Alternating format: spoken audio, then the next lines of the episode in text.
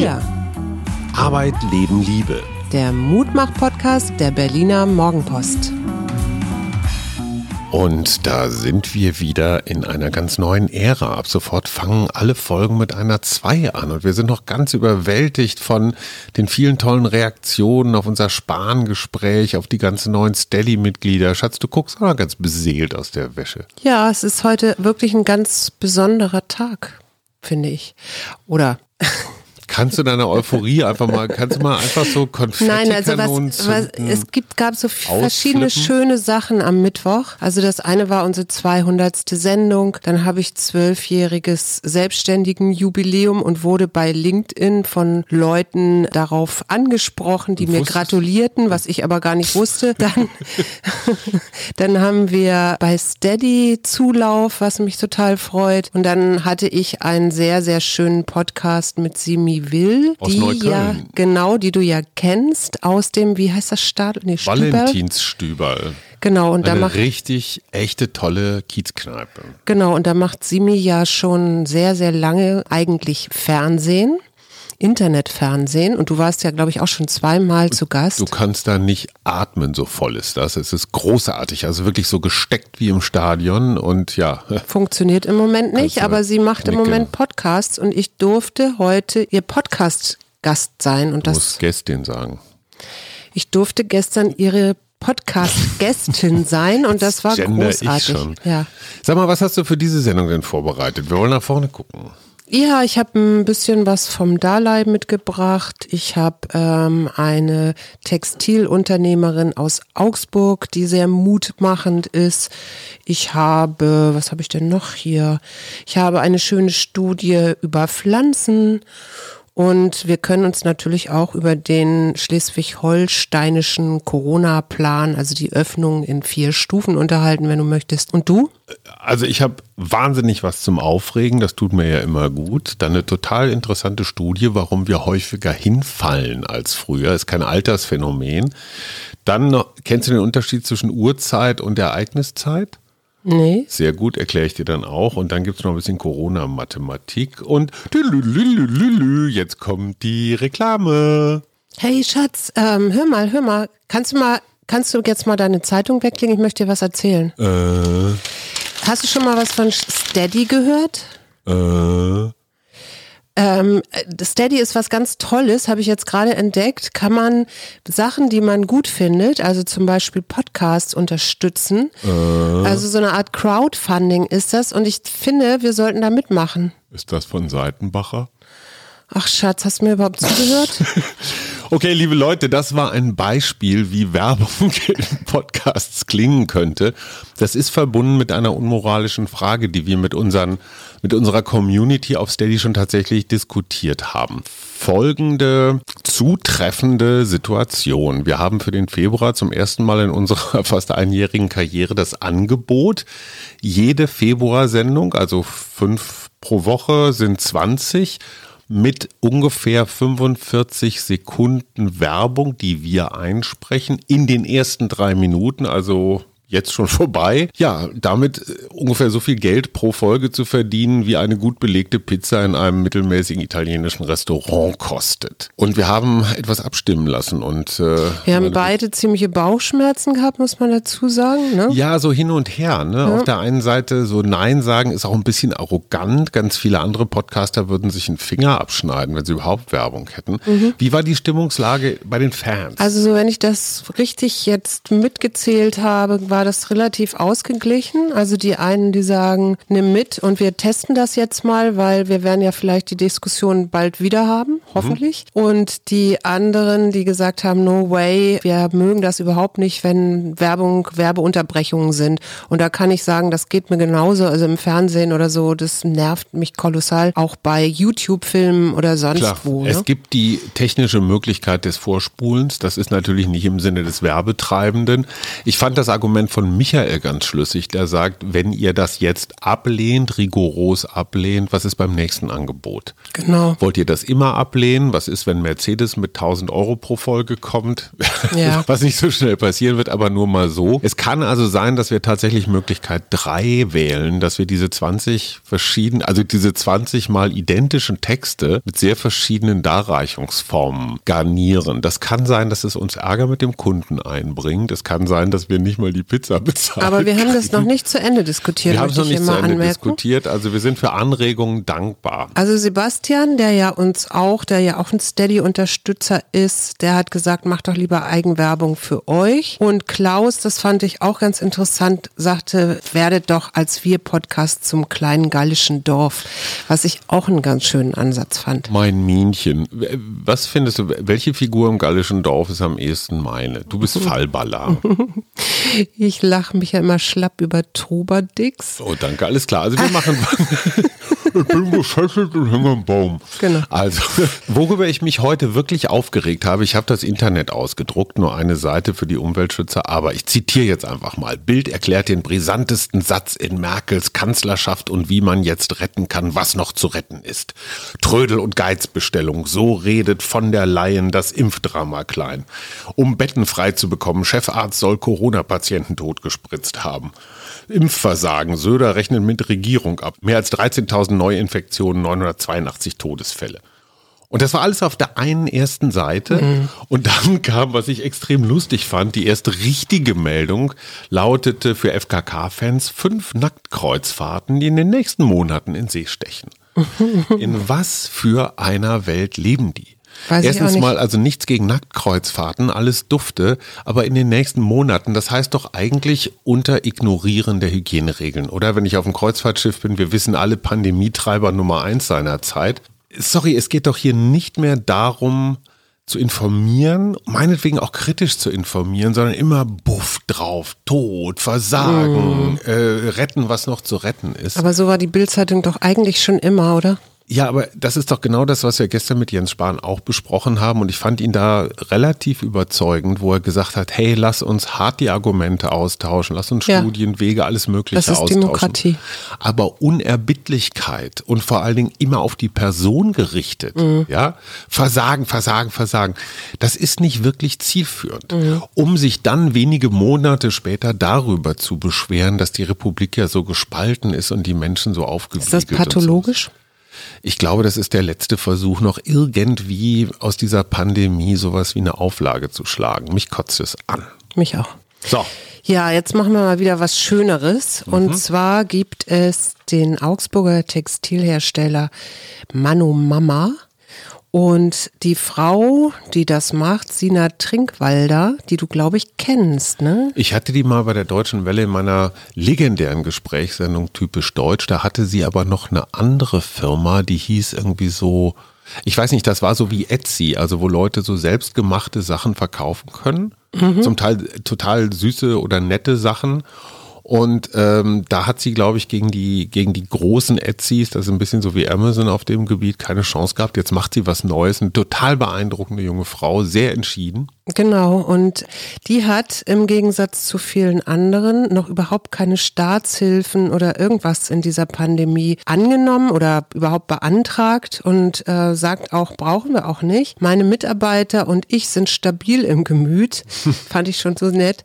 Und wir haben die Erfahrung gemacht, dass wir alle zusammen gut durchkommen, was ich ganz schön finde, weil das wieder diesen Wir-Aspekt hat. Und sie hat auch sogar Neueinstellungen in der Corona-Krise gehabt, also Prokuristen, der vom Messebau kam und äh, jetzt den Online-Shop aufbaut und Kulturwissenschaftler oder Wissenschaftlerin für die Vorproduktion. Also wirklich so ganz toll. Und was ich in, am spannendsten daran fand, war, dass die gesagt, dass sie sagt, wir passen uns an. Das heißt, wir produzieren meinetwegen ein T-Shirt, dann packen wir das ins Internet und dann gucken wir, wie die Leute bestellen. Wenn die Leute, wenn, wenn, wenn mhm. wir Eindruck haben, die Leute wollen dieses T-Shirt alle haben, dann produzieren wir erst nach. Mhm. Und was normalerweise ja ist, ist, dass äh, große Firmen in, ähm, weiß ich nicht, in Asien produzieren. Riesige Stückzahlen. Riesige, genau, riesige Stückzahlen, also so ein Überkonsum äh, quasi produzieren. Und du weißt ja selber, dass wir damit auch Sondermüll produzieren, ja. ja.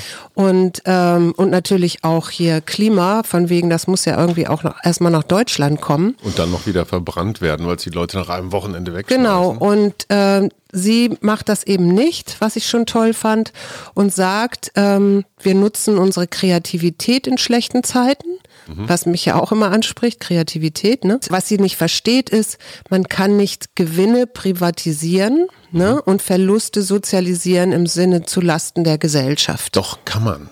Also zum Beispiel Mineralölkonzerne können das ganz wunderbar. Ja, die machen ne? das, aber sie für ihr ethisches Handeln Klar, geht das richtig, gar nicht. Völlig richtig.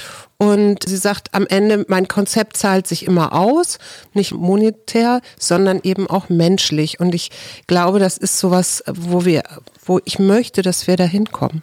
Schaffen wir. Wann bist du das letzte Mal gestürzt oder gestolpert oder gestrauchelt? Kannst du dich erinnern? Ich habe mich das vor drei, vier Wochen beim Laufen richtig derbe auf die Fresse gelegt. Ich glaube, das ist tatsächlich noch gar nicht so lange her. Also ich habe, das Interessante ist dieses Körpergedächtnis. Mhm. Ich habe da sofort ein Körpergefühl zu, also ein, hm. ne?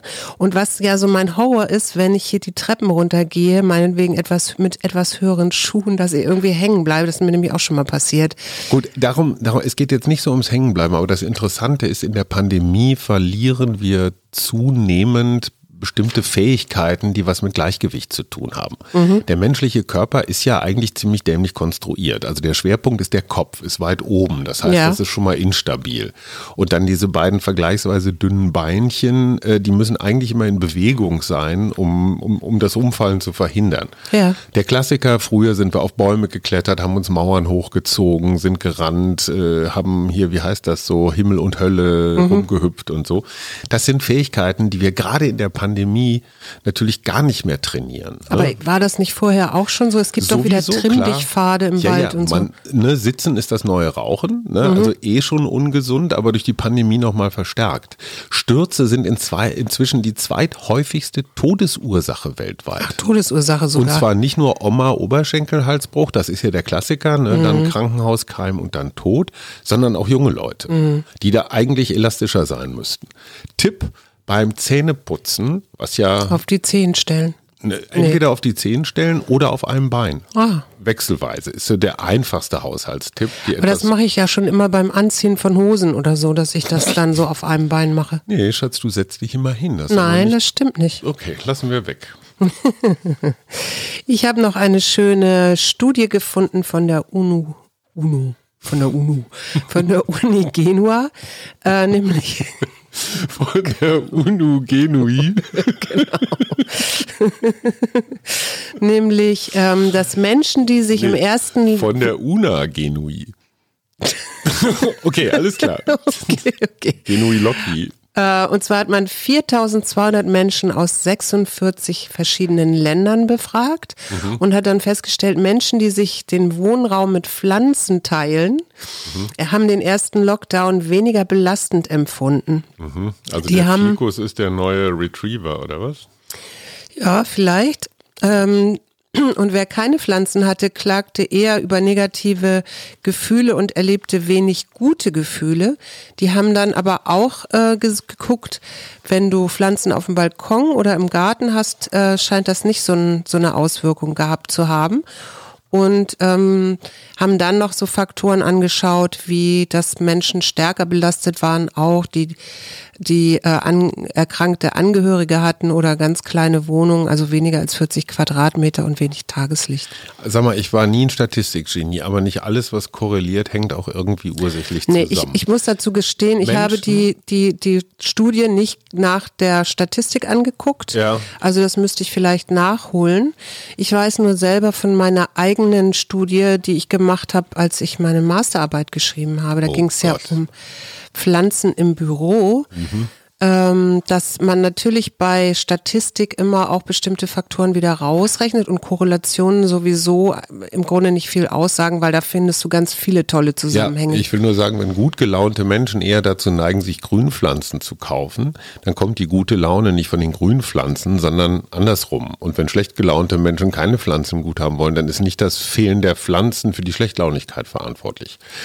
Egal, ich muss dazu erzählen, das war die Zeit, als ich meine mit meiner Frau und ungefähr 200 Alufolien Päckchen die Heimstatt teilte weil du nämlich immer hinten aus dem Nacken bei deinen Probanden, bei irgendwelchen Studenten, du hast den Haare abgesäbelt, um, mhm. um was? Nicht Cholesterin? Nein, um chronischen Stress. Also man kann an der an dem Haarwachstum, da kann man das ähm, Cortisol, ah. Cortisolgehalt ähm, Stresshormon messen. Also und Cortisol ist ja ein Stress Hormon, genau. Und äh, ich wollte gerne wissen, inwieweit sich das verändert, wenn Arbeitnehmer Pflanzen im Büro haben oder ob der gleich bleibt äh, und habe dann aber auch so Faktoren rausgerechnet. Also bei mir in meiner Arbeit ging es nicht um Korrelationen. Und Ergebnis war, dass insbesondere Cannabispflanzen für gute Laune deutlich entscheidend Das stimmt nicht. Schatz, was ist der Unterschied zwischen Uhrzeit und Ereigniszeit? Ähm, also ich denke Sommerferien und äh, äh, zur nee, Schule gehen, also nee, zu nee, bestimmten Zeiten. Äh, ganz interessant, äh, ein amerikanischer Journalist äh, hat den Arbeitsplatz gewechselt. Der hat halt erst in Amerika gearbeitet, in den USA und dann in Kolumbien, war mhm. Korrespondent. Und hat eine ganz interessante Beobachtung gemacht. In ja. westlichen Ländern, in den USA zumal, hast du ja so den klassischen, ich sag mal, Stundentakt. Ne? Mhm. Du hast ein Meeting von 10 bis 11 und dann geht das Meeting auch komischerweise eine Stunde lang. Mhm. Er sagt, in Kolumbien ist das eher ereignisorientiert. Das heißt, das, das Meeting ist so lange, bis man ein Ergebnis hat. Ein, ja. Bis das Ereignis erledigt ist sozusagen. Das kann nach 10 Minuten sein, das kann aber auch zwei Stunden dauern. Und er sagt, das führt dazu, dass du nicht mehr so häufig auf die Uhr guckst, sondern mhm. ne, so wann ist endlich vorbei. Bist ergebnisoffen. Du guckst eher ergebnisorientiert und mhm. arbeitest manchmal auch kooperativer zusammen, um zu diesem Ergebnis zu kommen. Ja. Und ich finde das einen total interessanten Blick, weil ich weiß, wie häufig ich gerade bei so Online-Meetings denke, boah, wie lange ist denn das noch? Ja. Und kein Mensch fragt ja, was ist denn das Ergebnis? Oder sind wir jetzt eigentlich fertig? Oder wo wollten wir eigentlich hin? Fand ich eine interessante Beobachtung. Mhm. Wir haben ja ein paar Neuzugänge bei Steady, nee, oh. nicht nur ein paar, sondern ganz viele. Ausladung. Und die wollen wir jetzt mal kurz feiern. Jedenfalls ein paar davon. Die nächsten kommen dann in den nächsten Sendungen. Hau rein. Oh, das müssen wir aufziehen. Ja. Ah, und dieser Applaus gilt Franziska und Birgit und Klaus und Dirk und Cora. Ganz herzlichen Dank. Und Hajo übrigens, ich habe auch eine Jahresmitgliedschaft abgeschlossen. Ja, und Sebastian auch. Sebastian, juhu. juhu. So, wir sind bei I. Alkoholische Getränke mit I. Ingwer-Schott. Ingwer-Schott ist aber nur Ingwer und das ist nicht alkoholisch. Ja, und da packe ich dann noch ein bisschen Alkohol rein. Mhm. Ingwer-Schott mit Alkohol. Ja. Das ist was habe ich früher getrunken, wenn ich nur ganz wenig Geld hatte und trotzdem in irgendeine schicke Bar wollte und mir wirklich nur einen Drink leisten Und so ein bisschen konnte. benebelt im Kopf sein nee, wollte. ich wollte mir richtig die Lichter ausschießen. Also was ist der sicherste Weg? Es ist tatsächlich Long Island Iced Tea. Gleich zweimal I, Long lassen wir mal weg. Also Island Iced Tea. Ich glaube, das ist ganz viel Rum im Wesentlichen und ein bisschen Cola. Mhm. Ja. Aber cooler. Boah. Ja, kannst ja weglassen. Ähm, Prince Charles, aber das ist, das hat, hat das haut mich Charles. dann immer um. Ja, ja, ins Charles, genau. Gut. Zieh mal ein Kärtchen, Cherie. Ja, einen Moment. Das ist die Losung für die Restwoche. Morgen kümmern wir uns um das Thema Heilung. Und zwar deswegen, weil der gute Joe Biden das ja auch so in ins Zentrum seiner Antrittsrede gestellt hat. Ein Begriff, der bislang in der Politik nicht so zu Hause war. Heilung kann medizinisch sein, kann esoterisch sein. Ich habe mal so ein Werte-Coaching mitgemacht und es ging darum, auch nochmal so meine Ausrichtung jetzt als Coachin und wer bin ich eigentlich? Und das war tatsächlich mein höchster Wert, Heilung. Mhm. Und ich stelle das auch immer wieder beim Coachen fest, dass das eigentlich ähm, viel, viel umfassender ist. Also auch wenn jemand kommt und sagt, mhm. er muss jetzt eine Entscheidung haben oder so, dass, dass da doch immer auch sowas wie Heilung entsteht, was ich ganz mhm. schön finde. Also Und was das alles für Ableitungen hat, was wir daraus lernen, was Heilung mit uns macht und warum wir uns alle ein bisschen mehr damit befassen sollten, darüber reden wir in der Freitagsfolge fürs lange Wochenende. Und jetzt, ich lese Lernen. Ja, ich habe das Wort Lernen Wie bezogen. Super. Entwickle deine Fähigkeiten aus der reichen Vielfalt des Lebens zu lernen. Du kannst zwar den Lehrplan nicht aufstellen, aber du kannst jederzeit wählen, was du wann lernen willst und wie du dein Wissen anwendest. Ich finde übrigens, das ist auch ein schönes Thema mal. Lernen? Lebenslanges Lernen. Guck mal, was da noch steht in unserem kleinen Bürochen. Das lerne ich heute Abend noch. Aber das ist, sind Schuhe. Ja, ganz viel Schuhe und ich lerne mal wieder sie zu putzen, weil das habe ich noch nie so Oh, und ich habe vergessen, der Dalai. Oh. Der Dalai, der rührt mich ja auch immer, weil der un unermüdlich über Facebook äh, verschiedene Communities empfängt und mit seinen 85 Jahren auch im Sinne von Teilen und Lernen äh, immer wieder Wissen mitteilt. Ganz großartig. Tschüss, bis das morgen. Leben lernen. Tschüss. Wir. Arbeit, Leben, Liebe. Der Mutmach-Podcast der Berliner Morgenpost.